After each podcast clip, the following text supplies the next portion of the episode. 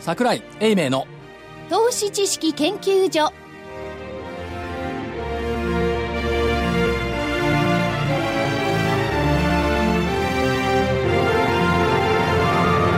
皆さんこんにちはこんにちは桜井英明の投資知識研究所のお時間でございますえー本日もスタジオに桜井所長桜井でございますちゃんとスタジオにいます正木隊長正木ですこんにちはよろしくお願いします副主任研究員冬ですこんにちはそして金内でお送りしてまいりますよろしくお願いいたしお願いしよまろしすくお願いしますます花粉竹縄でございまして、はい早くてしょうがないんですけど花粉ってどこが書いてんのえっ、と目いいあめあないのないですね申し訳ないですけど風邪とか花粉とか一切関係ない病院が嫌いなだけじゃないのだから病気にならないああなるほどそういうこともあるんだいいですねそれねかゆいなんかそういえばマスクしてる人増えましたねそうですよねさこ今年珍しいねマスク会社上がんないもんね株価あそうだねあー目薬とかもあんまり話題になりませんね、ですよね結構効いてんですけどねですよね、うん先週も目薬買っちゃったし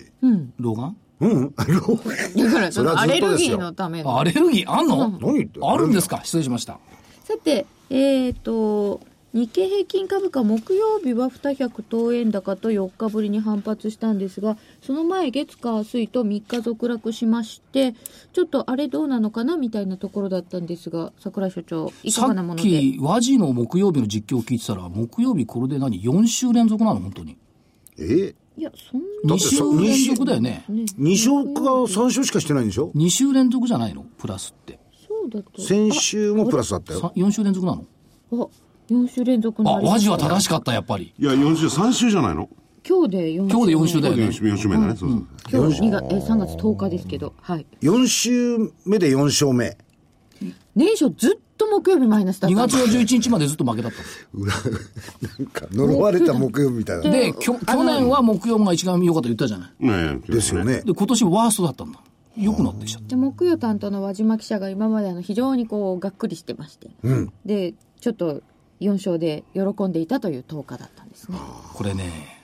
多分ね分かんないと思うんですけどね実況担当してる日のその場がね高い安いでね大きくマインドに影響するのよ桜井所長はそれさらに増幅して影響しそうでですよね時々それが何の意味があるんだって聞かれるんですけど、何の意味もないんですけど、じ本人がねそう、実況する立場の本人として見ると、自分が責任持って担当した分野はやっぱプラスでないと嫌なのね。所長が時々言うじゃないですか私って持ってんのかなってやっぱり何かしらねこプラスになううる、んものを持ってるのかなって桜井所長がラジオ日経のマーケットプレスの実況にいらした時は何かが高値引けするというアノマリーがありましてこれはね、崩れないですね。ね最近実況、ラジオ日記やってないけど、来た時は、この間もゲストにいらした時にジャスタックかなんかが高値引けしてましたね、これは持ってるんですよ。持ってる面白いそんなことは ないけど。で、えーっと、まあ、ようやく3日続進をしてから、4日続進か。四4日日続進をして、3日続落をして反発と、はい木曜日。という動きですね、流れとしてはね、どうもやっぱり消費増税凍結っていうのが出てきました ね遅いよね。遅いよねってあ遅いっていうか、あと、安倍さんの、す安倍首相の、安倍さんと知り合いじゃないから、安倍首相のね隣、の人みたいな参議院での水曜日の答弁、えっとね、もちろんそのリーマンショック級の、えー大きな経済変動等があれば、消費税凍結するはいとおっしゃる中で、あれば政治的に判断するって言ったのね。政治的にこれこうリーマンショック級の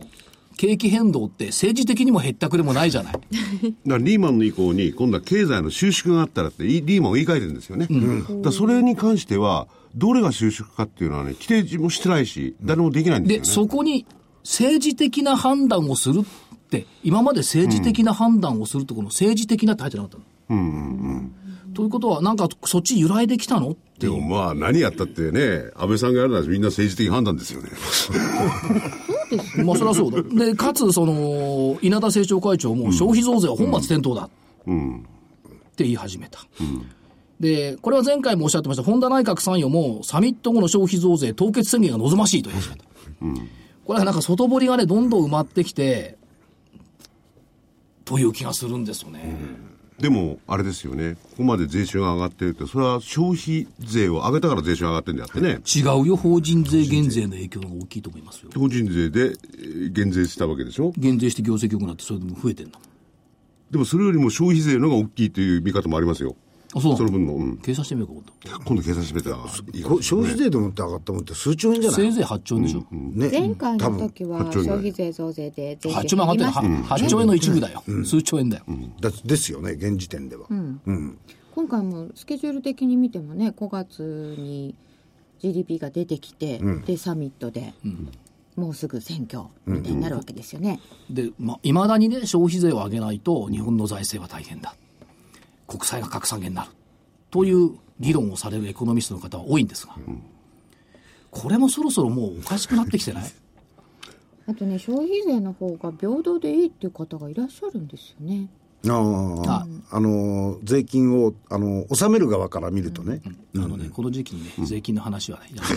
めて また暗くなる から番組始まるまでずっと税金の話やんなもともとだから消費税をやめると言い出したから相場に影響があったっていう視点そうでしそう、ょ個人の税の話じゃないんだから。やめやめると言い出したっていと捉えられる発言をああそういう意味んしつつあると、ちょっとその辺がこうマーケットにはプラスに効いているとうんでも、昨日、火曜日かな、あの、株コムの山田さんと電話で話してて、財務省のホームページ見ましたってわけ。見た見てないよね。見てないみたい日本なのるべく見たくない日本の財政の仕組みっていうのがね、動画付きで出ててね、いかに日本の財政は苦しくて消費税を上げないか、い上げないといけないかっていうのがね、出てる。この時期に。マルトのものなんか見るとやっぱり日本は結構金があってですね、えー消費税上げなくても十分にやっていけるだけのものありますよねどこのどこのどういうページですかそれいや別にいろんな党のを見たってわかりますよそう、僕あれだけ借金してんだからそんなに楽だとは思えないんですけどね、うん、まあ、やっぱりね資産としてはすごいものを日本はあ資産はねあのね、借金とおっしゃいますけどね、国債の発行総額減ってきてるのよ、どんどん。ああそうですねうん本当だったら1995年にこの国国家財政破綻してなきゃいけないのに、そこからもう何年経ってるの ?20 年も平気なのよ。そう、どこにあったね、あの、国家破綻時計とかいうの。でも考えてみればね話は違って消費税やるから法人税下げたみたいなもんですからねそう、だから個人、個人、 えどっからもらうかでね 個人に委託、法人に優しく。は良くないですねあんまりねでもぐるっと回ってお給料に入ると思ったわけですよねまあね全だっ然て増トえリクないルダウンなんか全然ないですもんね、でも税金だけじゃなくて、今のアベノミクス全体に対する信頼感がどうなのっていうのがマーケットでは時々言われるようになってきてるじゃないですなかってますねなってますよね、 あれもう信頼がなくなったっていうななくなったっていう人もいるし、そこまでまあしかし、そんな税のことをあれこれね、エコノミストのように言うよりも、はい活躍している企業のお話を聞く方いやが、だからぜ税の話がけあの結論できてないんですけど結論、だから消費税を上げないのがベストセレクションだって、そうしたら株がどうなんですか2万円はいくんじゃないたった2万円あたったとおっしゃいますか。昨年11月、あ、12月1日の2万コロコロ12円。もう一回見たくないもう一回って言わないでそうそうそうそれはずっと見ていたいですよもうと当然の話なんじゃないですかでもある一方では、えー政府がそういうこと言わないんでしょうけれどもまあ1万8000円からね、2万円ぐらいでいいじゃないかっていう見方も出てるって言うんですよねくはないあよ、っちの方全で然。いやせ政府側はそういう見方をしてるという世の中の見方もあると1万政府はそうい8000うこ円とっ言て、わないあでしとょう1000円ちょっぐらいけどねとでいいよ。ってどういうことなんですか根拠がないそれそれでどうにかなると思って何がどうなのあの参議院とかそういうの乗り切れると思ってんじゃないの選挙対策にはこれあ選挙ねぐらいあれまばあ十そうは言っ分てだなっいけてどそういうこと話も出てるよということを聞いたことがあるとだからあれが602兆円か600数兆円だったでしょ、時価総額。で、えっと400兆円まで落ちたじゃないですか、この間。で、足元のところで511兆円から512兆円ぐらいまで、多分時価総額戻ってると思うんですよ。だからこの辺のところの数字っていうのは、また、あの、首長が言うように2万円近くになると、600兆円っていうのが、目の前にチラチラチラチラチラチラチラチラしてくるわけじゃないですか。そうすると、イノシシと GDP の話が出てくるんですよ、また。ねああの600兆円っつうのは、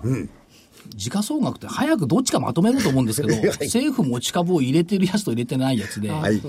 あ字れ30兆ぐらい違うんだよね。そうですね。だから、ちょっとあれはまとめてほしいのと、さっき言った2万コロコロ12円。はい。これね、意味のある数字なのよ。何の意味があるんで去すか年12月1日でしたかねはい。えっ、とね、1995年。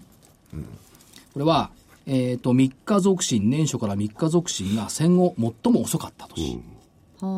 です3月6日。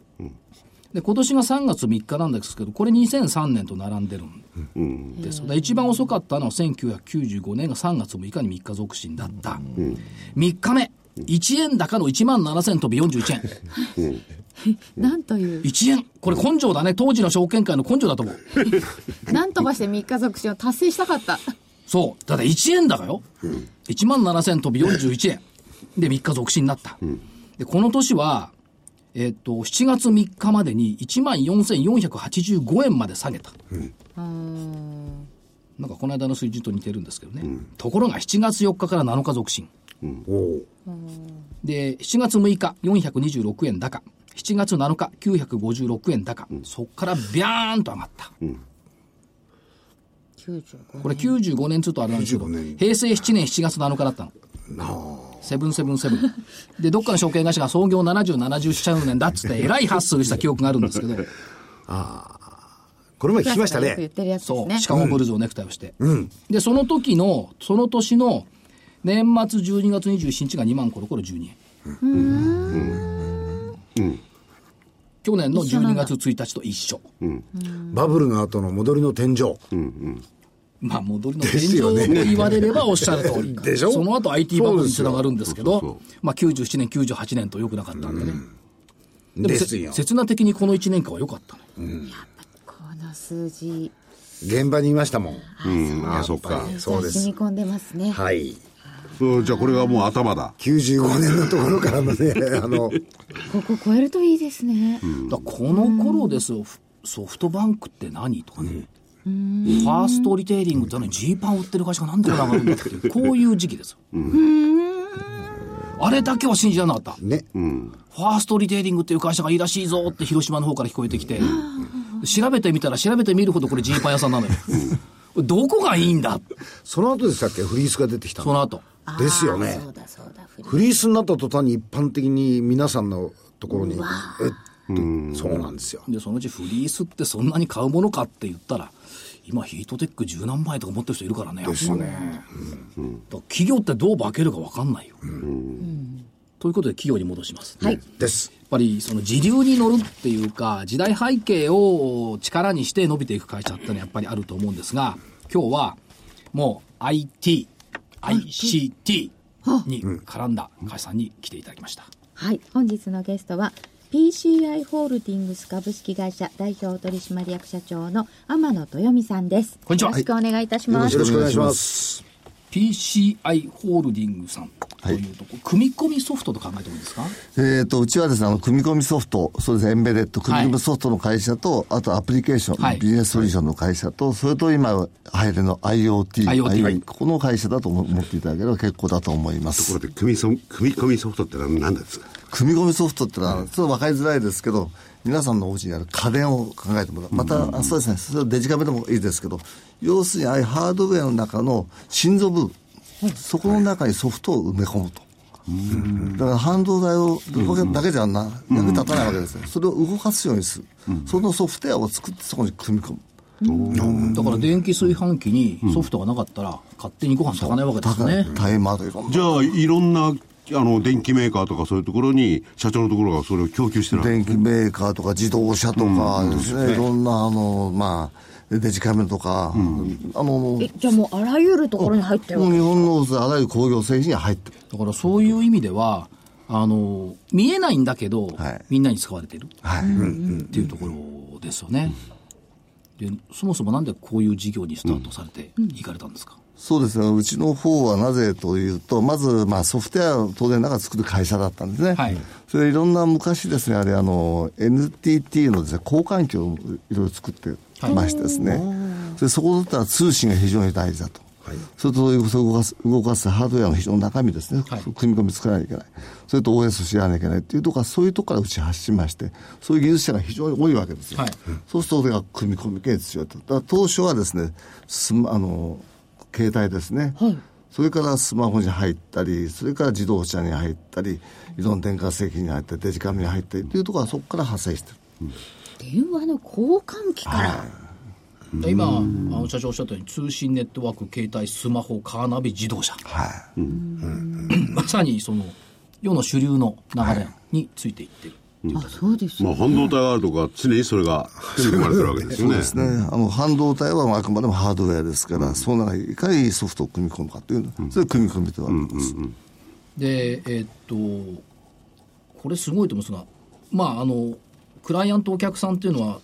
大手企業日本を代表する企業が多いはい、あの、まあ、トップ20の、あのトップ20社のうちですね、はいまあ、そうですね、80%以上は大手企業さんでって考えていただいて結構だと思います。はい。かつ、ここがすごいと思うんですよ。リピート率が100%に近いっていうか、100%って、必ず御社のソフトを使うみたいな感じになっちゃってるそうですね、あの、必ずそこからは、同じような契あの契約を受けそれ受受注できてるわけですね。それっていうのは、同じ額で大体5%から7%、8%増えてますね、毎年。は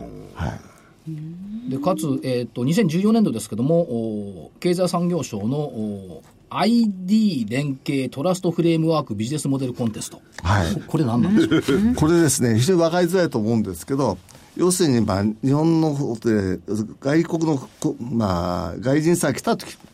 はい。ですね、そうした時でどうやっておもてなしをしますか、というのをですね、要するにおもあのあの、ソフトシステムとシステムが連携をする。はい。それを一応ですね、うちの方で、まあ、えー例えば、うちの出したら、あの、まあ、ある場所から、スマホ、スマートフォンにこういう情報を出しましょうと。例えば、なんか、い一番いい、どうしましょう。一番いいでは、例えば、ラジオ日経さんの前を通りましたと。はいだからここにはですね、こういう会社があるんですよと。いうのを出してあげる。ほうほうそういうことをできる。それもで、その国の言葉で出してあげようと。あーわかるよ。わかるように。海外の方が来て歩いていて、あここにラジオ局そがあうでるすね。彼女ちゃんがいるってわかる。わかる。それ分かっても多分意味ないと思うんですけど まあ銀座で言えばですね、まあ、いろんな男やってここでヤスリやってますよって言ったらヤスリは分かるとか、そば通ってはいじゃあ、おもてなしサービス関連でもあるということですね。 あそうかで、これが優秀賞。はいあの優秀賞をですね、まあ、3社取ったうちほとんど大手メーカーで、はいまあ、この時はうちはまだ上場してませんでしたから上場非上場ではうちだけでしたねはいはい、それから、えっ、と、エネルギー関連もはいやっております太陽光発電分野のはい発電量の維持管理の遠隔操作、そうですこの遠隔操作がミソですかあの遠隔操作み、あの太陽光とはあのです、ね、見ますとですね、大体、まあ、九州、北海道多いわけですよ。はいそう初め作るときはそれは当然人がいますけど、作って、あとは無人なんですね。はいそうすると、誰も見てないと。そうやっぱりそのですね、一つ一つパネルがありますから、どのぐらい発電されてんだと。そうすると、外、あの、人が、そうするとですね、あ、このはパネル発電してないよと。ですね。そうすると、そこを東京で見てわかるわけですよ。これを変えなきゃいかんと。そう、それで現地の方で連絡して、これを変えてくださいよとか、そういうことをや監視してるわけです。なるほど太陽光発電なんてねあの結構離れたところにあったりしてパネルの設備が、どっか壊れてたりするのを見つそけれちゃはう、そういうインターネット・オブ・スイングスってインターネットでその、ですね見てましてそれでそのセンサーですをはいはいはい入ってってそれをどのぐらい発熱してますよ今このぐらいですよとはそういうのを全部監視してます、それを監視してどうぞオーナーさん持ち主ですね順調にいってますよ今ちょちょっとここれ悪いですねというのはお伝えするおわけで伝えすねすそる、れは、はいそうなそうなってくるといろんな機会があって、はいそれを正常にあるいはその動かすために、はいえーどういうのをやりたいっていうのはまずメーカー考えますよね、はいそのオーダーに基づいてそういうものを作ってメーカーに納めるって形になるわけですか、まあ、メーカーに収めこの流れっていうのはそうですね、あの今の対応ですと、まあ、うちの方ではまあそういう、まあ、干渉してもありますね、そうすると、まあ、そういう持ってるオーナーさんの方に、こういう形で返してますよ、それいいですかと言いましてです、一応、まあ、我々の提案して、あじゃあそれ作ってくださいねって言うと、うちの方で作ります。まあ、でもこれはほとんど皆さんお同じですから、だからこっちのシステムとこっちの対応は変わっちゃまずいですから、だいたいパッケージ化しております。はいその意味ではパッケビージジがネできるスものもあるわけだソリューション事業っていうのはそういうことになってるんでしょうかね。そうですねお客さんのニーズに応えるっていうビジネスソリューションといったところ。だからビジネスソリューション事業で一番は端的に分かるのは、例えば皆さん ATM 使ってますよね。 ATM 銀行の使いますはいですね。あのソフトもですね、ATM の中に入ってるわけですよ、アプリケーションが。それ銀行の方の方へ行きますと、銀行の元にですね、皆さんの口座があるわけです。そこからお金が出ますと。この人お金なんか出していけませんよと。まあ、皆さんお金持ちなんなことないとい思や、い福ま井さんすあけるかもどし。れないね。残高不足です残高不足です無理ですというのをアプリケーション、それはビあのビジネスソリューションと言われてます。なるほど。要するに近代的なというか、現状の機械を使った生活を我々がするには、裏側に御社のソフトがないとなかなか大変だっていうふうに言っちゃっていいわけまであす結構でございます。あの全部インフラですからもう、はいソフトウェアさ先ほどね20社のうちの、まあ、16社ですか、携帯が利用されてるって言うんですが、じゃあもう世の中にいろんなものが溢れてるじゃないですか、その中の例えば何何種類何に入ってるなんてことは言えますか難しい質問ですね。 まあほとんどに何種類もほとんどに入ってます。入ってないものはないと言ってか過言ですね。おーまあいわゆる半導体が入ってるものだと、まあ、あーその社長のところの製品というあれが、まあ、入ってますよね、そうすると半導体が入ってるものの、その先ほど言った20社のうちの16社じゃなくて、どのぐらいがその社長のところの製品だと思いますか、日本で限定すりゃ、シェアみたいなのシェアみたいなもあの。うちですか、はまあそれはうちまだ出来たての会社ですから、出来たてってわけじゃなくてまだ上場したばっかの会社ですから、えーっとそうですねとうちはあの IT 企業で言いますとですね大体、えーお大きさで言うと58番目60番目ぐらいですかね、まあ、そう大きい会社いっぱいある、一番大きいのは例えば IBM さんとかですね富士通さん、NEC さんそういうのはわーっと上にいるわけです、それ我々みたいな会社はずっとそのもう少し下であっといるというと考え考えていただいてあともう一つ、その、研機分野、はい。建設機械。はここも、えー開発装置に伴って、えーここも御社のソフトを使っていく。い。うちのソフトを使っていただいてることが多いでございます。これがね、またうまい具合にですね、えー木曜日の朝の日経でも報じられてましたけども、国土交通省、建設現場の生産性向上を検討するアイコンストラクション委員会を開催したと。ICT 技術の全面的な活用を盛り込んだ骨子案が出てきたということは、これはやっぱり御社のフィールドになってくるんですかうちの方では当然そういうのが関わり合ってます。まあ全部全部うちはありませんけど、一部はそれをうちもさせていただいておりまして。で、出てくるのが、ここまでは前振り、前振りなんですか、前振り。鹿野内さんはよくご存知と思います。V2X と V ロわかんないわかんないはいこれ、周波数が空いてくるところを使う。そうですね。あということの、ですね V ローはですね、あの、まあ、要するに昔皆さんテレビでアナログテレビ1チャンネルから3チャンネルありましたよね。今なくなっちゃいましたね。はいでデジタルの。そその帯域空いたわけですよ。はいはいはいはい。でその帯域をですね、使いまして、デジタル放送しましょうよと。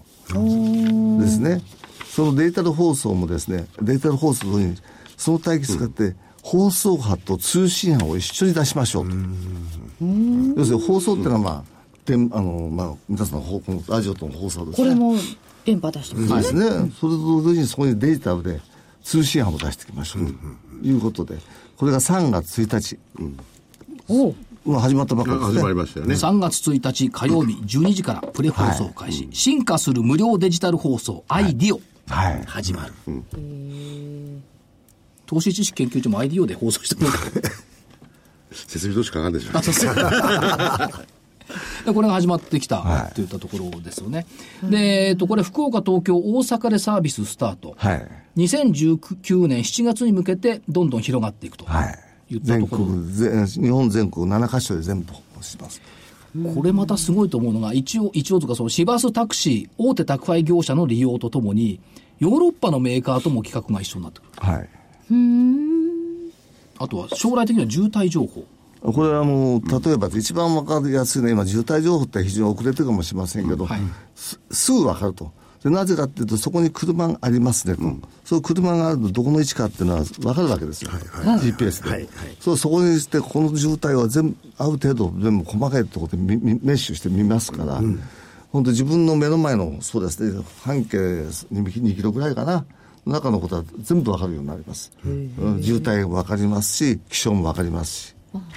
ええで、その上これ V2X も入ってくると思うんですが、今、あの、神戸市ですよね、はい市バスを情報通信基地とする実証実験スタートしてます。はいこれの意味合いってどういうことなんですこかれはあの2月の23日から始まったんですけど、まあ、4月にですね、この B、これはね、V2X と言ってもね、ビーク 2X、はい要するに、まあ、車と何でもつながりますよと。自動車と自動車、自動車の他のもの。そう、自動車と金物、自動車とスマホ、えー自動車とまあ将来的には、まあ、サイネージとかいろんなものつながっていますよと。 V2X、はい。なるほど V ね、V2X ね。ビークルから、X 何にでも、何でも何にでもだよそれじゃあ神戸市は何やるかって、まずとりあえずはですね、バスの運行状況をスマホに出してあげましょうよと。ああ、バスはよく遅れますしそうでねす。ね。だから行く前にも、おいアプリケーションやって分かるわけですよ。今どこまで来てんのかなと。だからもう今までバス停行かなきゃ分かんなかったわけですね。はいでまあ、ましてあの小能力とまだそこまでできてない、それを簡単にやってあげましょうということですね。将来的にはそれをですね今度まあ中のさあのまあ案内広告板っていうのはサイネージ、これをいろんなものを出してあげましょうと、それで広告したんですでその中で例えばいろんなものだったらこのスマホに落としてあげましょうとかこれ将来の何です考えてるかっていうと例えば災害が起きた時もそこで、そうですよね。これあの、神戸市とホンダとソフトバンクなんかと一緒に割りになってるじゃないですか。はい、ホンダってこのシステム、ソフトバンクの周波数みたいなの使って、結構やってるあんですかの本田さんがうちのはたまたま一緒になってやらせていただいたんですけど、本田さんが主導でやっておりますそれであのソフトバンクさんはそのネットワーク系をはいやって、うちはそこのソフト系をやってるうちの車もホンダでソフトバンクの通信機器入れて、はい要するに VIX 情報みたいなのを自分の車からこう発信して戻して、渋滞情報なんかに使ってる、うんはいはいあれですよね。そうですでこのシステムって、例えばその東日本大震災の時に、はいあの仙台なんかで、この道は通れる、この道は通れないっていうのを明示してくれたのようなシステムですよね、はい。それでですね、今おいいことをおっしゃいましたね。明日から3.11ですね、5年え前。放送の今日なんですよ今ね、日、今放日送は、なはんい、です金ね曜日。そうはいそうですね。 それでね、何が一番これを始めたかって、安心な安全な、まあ、国づくりというところで、はいあの時、まあ、残念ながらですね、皆さん、あの、地震で車止まっちゃったわけですよ。いえいえはい。それその時あのネットワークっていうのは、通信っていうのはああいう時になると皆さん携帯つながれなかったですよね、だ分かんなかったそこにつ津波が来るのは、それを教えてあげなきゃいけないっていうとこからこれ走ってるんですね、そうすると今度はあのそういう放送波で分かる場所が、通信でも分かるそれで車でナビとかいろいろついてますからあなた津波が来ましたよってのを教えてあげるそれをやってあげようというところでここから走っていますそれもう一つはですねこれあの2020年もそうですけど日本は自然災害の国です、ですね、そうすると、いろんなこれから日本はあの観光立国になろうよと、インバウンド客増やしましょうよと、非常に活性化されてますけど、もっとオリンピック、その時海外の方が、じね、地震起きた時分かんないとこも、そうするとち、いつだか分かれば、自分その分かりますから、そう出してあげる、それを強制、そういうことまで考えて。なるほどその周波数帯を活用、どう活用するかっていうところに、この一つのエッセンスがあるわけですね。はい、だからそういう足を使っていろんなもの全日本全国津々浦々にはい細かい情報を出してあげましょう、はい、でこれはあの総務省も絡んでいて、はい非常時のアドホック通信ネットワークの活用に関する研究研究会、はつまり大規模災害の時に自動車の通信システムとかスマスマホの無線 LAN を利用してはい、ネットワークを構築する、これに役立ってくる。それが V2X をでやろうという今研究会が始まりました、ははいいまあ、それこそあのすごいメンバーがいっぱいいる中でうちがこのソフト部門をまあ担当してさせていただきたいなと思ってえーその研究会に参画させていただいております神戸もね、経験がありますからね。まだこの研究会は、あの、皆さんが、参加したい方がしてるだけで、どこがどういう形で、それを構築していくかどうかっていうのは全然こ見れてこないれですかよらねです、はいまあ、とりあえずいろんなことを今年いっぱいかけて考えましょうと、これであ今まであお話聞いていろいろ分かったんですけれども、要するに、じゃあ、あのななんつったらいいのかな、要するに、えーさっき言った20社のうちの16社、みんな採用してるって言うんですけれども、じゃあ、本当に社長の会社の強みっていうのは、んななんでなんなんですか、僕はちょっとそれは分かんあなあいそうですうちの強みですか、えうちの強みはさっき言ったあのソフトウェアの技術者が700名近くいます、そその技術者っていうのは、まあ、あのさっき言いましたいろんなあの能力、まあ、技術力を持っております、それもう一つはあのうちの会社はですね、なんでそんだけあの有料なお,、まあ、お客様がですね、100%リピート率持つかっていうと、えーまず社員が辞めません。なるほど。はい。それ、なぜか IT 業界ってのは、まあ、どちらかとあ、いうとやめるんですよね、これ。流動性が高いんですよ。とか、うちらでは災害のことを4%ぐらいです、離職率。もっと当然ながら、寿退社の方とか、実家に帰るとか、でそういう方も全部入れて、本当に辞める方はですね、いや、会社が、いや、引きの方、あっち行ったっていうのは、本当に少ないです。じゃあなんでそんだけいいのかっていうと、あの、ちょっとアナログチックになるかもしれませんけど、えー社員の方では非常にですね、ハイアラーキー、徒弟制度をしっかりしてるんですね。 徒弟制度教えるわけですよ、ちゃんと。はいはいはい。ああ教育で。技術の、こう、承継伝承がうまくできてる。ちゃんと上は下をちゃんと教えます。それでまあ、こんなこと言ったら笑うかもしれませんけど、病気になったと、言うと、課長が家まで行きます。お前医者行けと。来ないと困るやつもいいかもしれないですけどね。 いい会社だな。いや、でも来てくれたら嬉しいですよ。休んでるのがどうしたって言ってくれたら。そのぐらいのことします。だから、課長さんがちゃんと面倒見ると、もう一つですね、そこ課長、まあ、うちの一つの組織のあれですけど、一つあの、まあ、あれなんですけど、開発部隊って開発しますとお客様と一緒に物事を、開発は開発宣伝しなさい。その代わり、お客様対応とか、その社員のメンテナルとかいろんなことあります、雑用が。それはすべて、あの、横の方の、まあそういう課長さんが全部やります。そうすると、開あの、こちらの方でですね、あの、開発が開発専念できます。だからですね、非常にですね、あの、こうあの、まあ、えー稼働率っていうんですか、非常にまあ効率がいいです、それで赤赤字っていうんですかね、変なプロジェクトっていうのがなくなります、なぜかと、どうしても開発してる人たちは、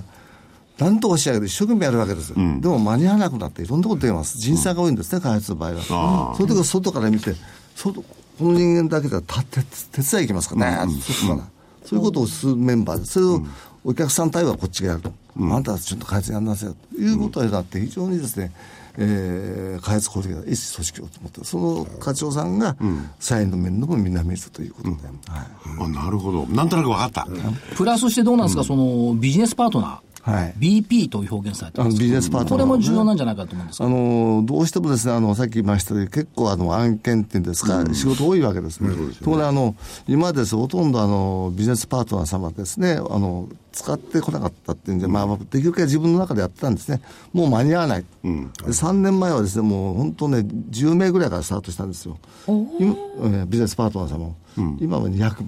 この3年間で。はい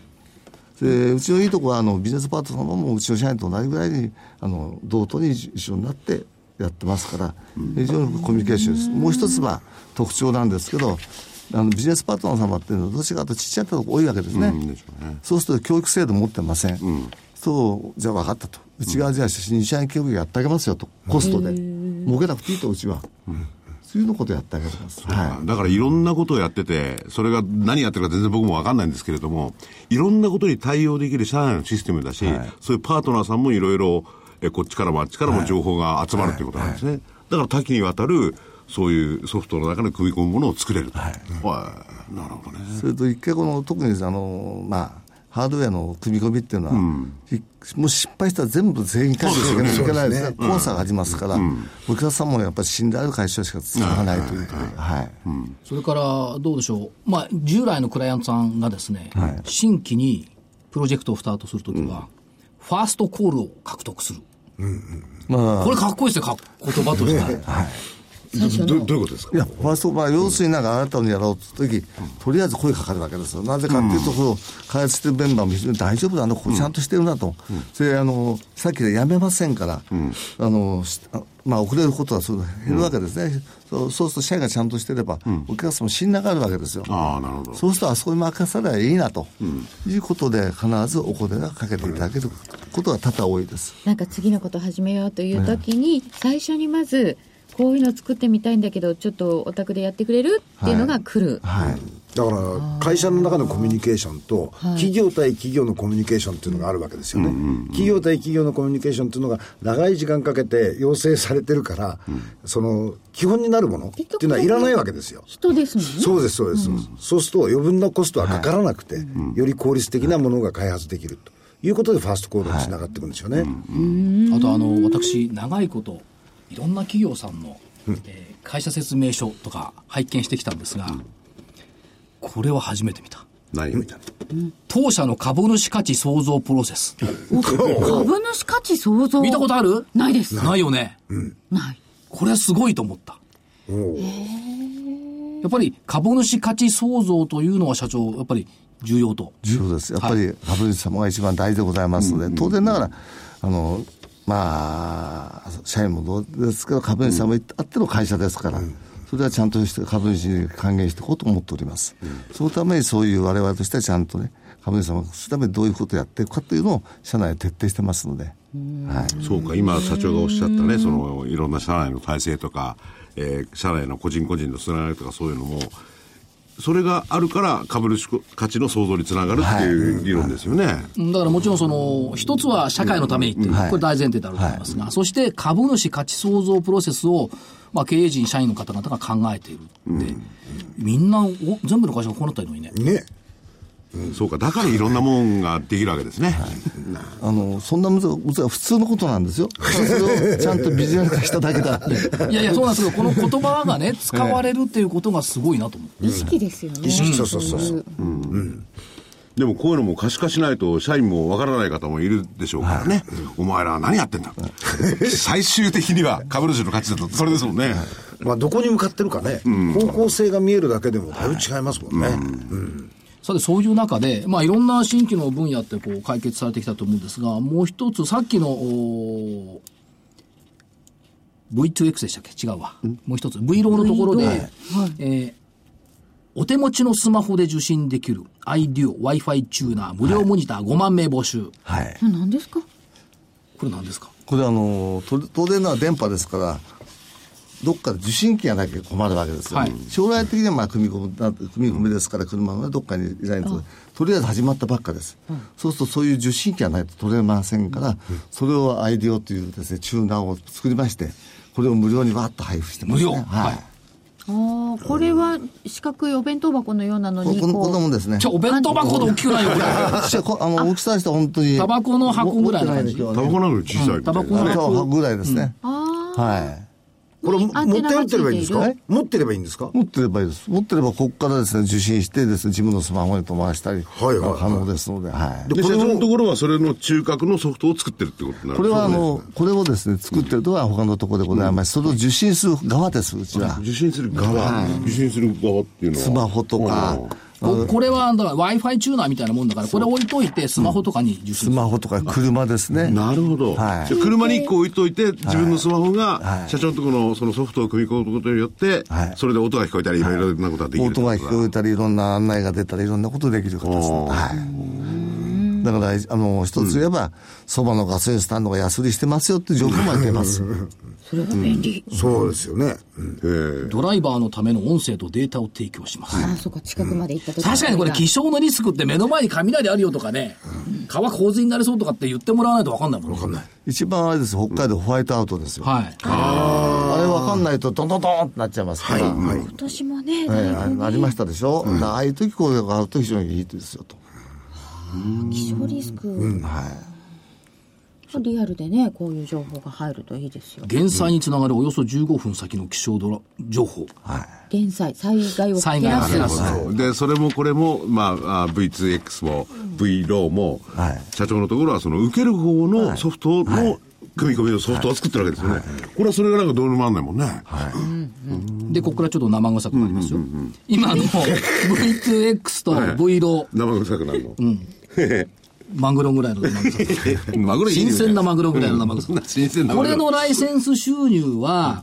決算9月ですけども、今9月期売上高見通し84億5000万なんですが、この中に入ってないんですよね。入ってません。ほら。おー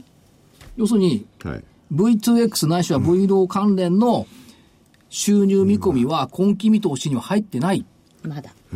あのーだから、まだはっきり筋み、はい始まってわかりません。わかんないはいはいはいだから入れてません。はいだけど、これが、あの、将来的にはもうすぐバーッと全国になった時、どのぐらいになるかわからない。はい。わかりましたいやいや、社長ね、あの、例えば、それを、あの、社長のところの部品がね、ソフトが入って、組み込みソフトが入ったものを、えー、携帯棚に入れるわけですよね。携帯何台あるんですかだから、携帯だったらもうタダでいいと思って、私なんか。そんなまた。ななんでそれで金取るんですか ちなみに、軽自動車を含む日本の新車販売台数は500万台そうですよ。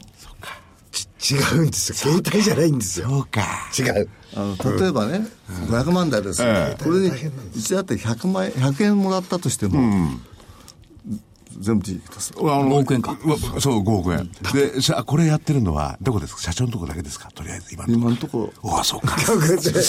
なんちっちゃい声じゃないいやいやでそんなちっちゃくなったのか。だって福井さんね、はい携帯はええそれどういうふうにやってるかってものすごく難しいじゃないですか、手間かかるじゃないですか、自動車の方が簡単ですよ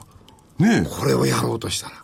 そう。ほいで、それは、お本田さんだかどこだか知らないけど、知らないけどあっちも必要としてるからね。。そうそれ売りにするよね。ですよねいろんな情報が来るよって。 15分後ってで、いうの密はかにそうなってくると、社長のところ首首ソフトを使ってるから、にんまりするのは社長の会社だからね。そうですあとすごく音声がいいんですよ音が、音楽がええあそれもあるんだ。はいデジタルですからはいはいすごいいいよだからそれだけでもかなり皆さん喜ぶんじゃないかと渋滞情報ですとかやったらやりたいです。昔話になっ昔ちあゃっうたね薬場ですなんかやってた昔あ昔話を。昔話を報道してもらおうかなそれいいかもしれないよさてそういう中で社長、はいさらなる新規事業分野を開拓とあるんですが社長の頭の中にはどんなものが入ってるんですか、そうですね、まあ、僕は難しい、あの、いあの、さらなるのところはいろいろ考えてる のですええですけどね。まあでもあれですよね、あ、のソフトウェアあるいは IoT に絡んだもの絡んだもん、はいまあ極端な例ですが例えばね、必ずこれはもう出てくるんですけど、まあ、介護もそうですけど農業もそうですけど、はい牧場もなみんなでこれから IoT の世界になっていくんですよ、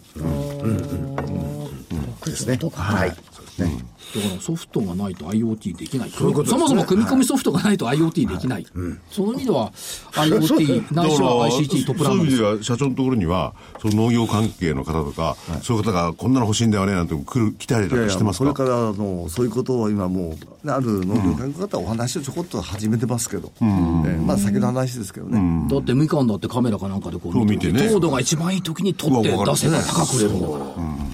まあ、これはね言ったら今はやドローンだってそうですよ、はいあれだってインターネット使っていろんなことやろうともできるわけですよ、センサーついてね。なかなかそれはね IBM とかそうでかいところはできないですね小回り利くやつはね IBM さんとかそれはもうすごい大きなシステム取りますから、例えば銀行さんのシステム何百億、そうですよね何千ですね、何千億ですね、 そううちはそうそういうとこじゃなくて、こういう専門のとこでやっていこうと、はでもそれがね、どこにでも入ると。はいねえそれをこまめにちょこちょこちょこちょこ売ってきゃ儲かるよいやだってもうとうとうあれよちょっと話は違いますけど、あの人工知能の5がプロに買っちゃったのこれ10年早まったんですか あらねと4回戦ぐらいするらしいですいよやね1回勝つことが10年先だろうって言ってたんだから、それがもう今になっちゃったっていうかこれ機械とコンピューターの進歩早い、いはい、早いですよ2045年問題じゃなくてもっとこっちに来 るよ早くなっちゃうかもしれませんよ。だから御社のスピードも当然ながら速いと考えた方がいいかもしれないですね、本日は PCI ホールディングス株式会社代表取締役社長天野豊美さんにお越しいただきました。ありがとうございましたどうありがとうごもざいあまりしたがとうございました。それでは来週の見通しスケジュールスケジュール。金曜日放送が終わった後にあるものはアメリカ輸入物価メジャー S q もこれで通過ということですね、はいえーっと週末自民党大会とやっとアメリカがサマータイムに入ります、朝5時に起きてニューヨークでは終わってますまあ、ありがたいですよね。ありがたいですよ、本当に。6時までで終わんないっていうのはね。14日の金曜日、日銀金融政策決定会合、15日まであります。えー機械受注、ギリシャお休み。15日火曜日、黒田日銀総裁の会見、首都圏マンション販売、アメリカが今度は FOMC16 日まであります。アメリカの小売生産者物価、ニューヨーク連銀製造業景気指数、えー16日水曜日、訪日外国人数、これ多分16時でしょう。時々これ早く変わるんだね変わるんだよね、これ。前、場中でしたからね。場中10時とかあったもんね。えーっと、春闘の集中回答日、私ども全く関係ございませんが。いいね、サラリーマンって勝手に給料上げてくれるんいだやもんね。今回はどうか全然わかんないですよ今回結構大事でしょでもこれ大事だよさっきの成長大事ってうんでも大事ったって出せるものは出せないんだからいやいやっ出てせますよる出せるところは出すアメリカ消費者物価、住宅着工件数、鉱工業生産、イエレンおばさんの会見。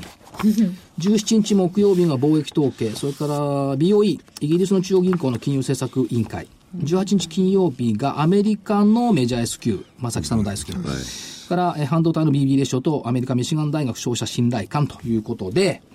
まあさあ見通しは今回はどうでしたっけ見通しは入ってますよ、先週の見通し、下限が16459、25日移動平均、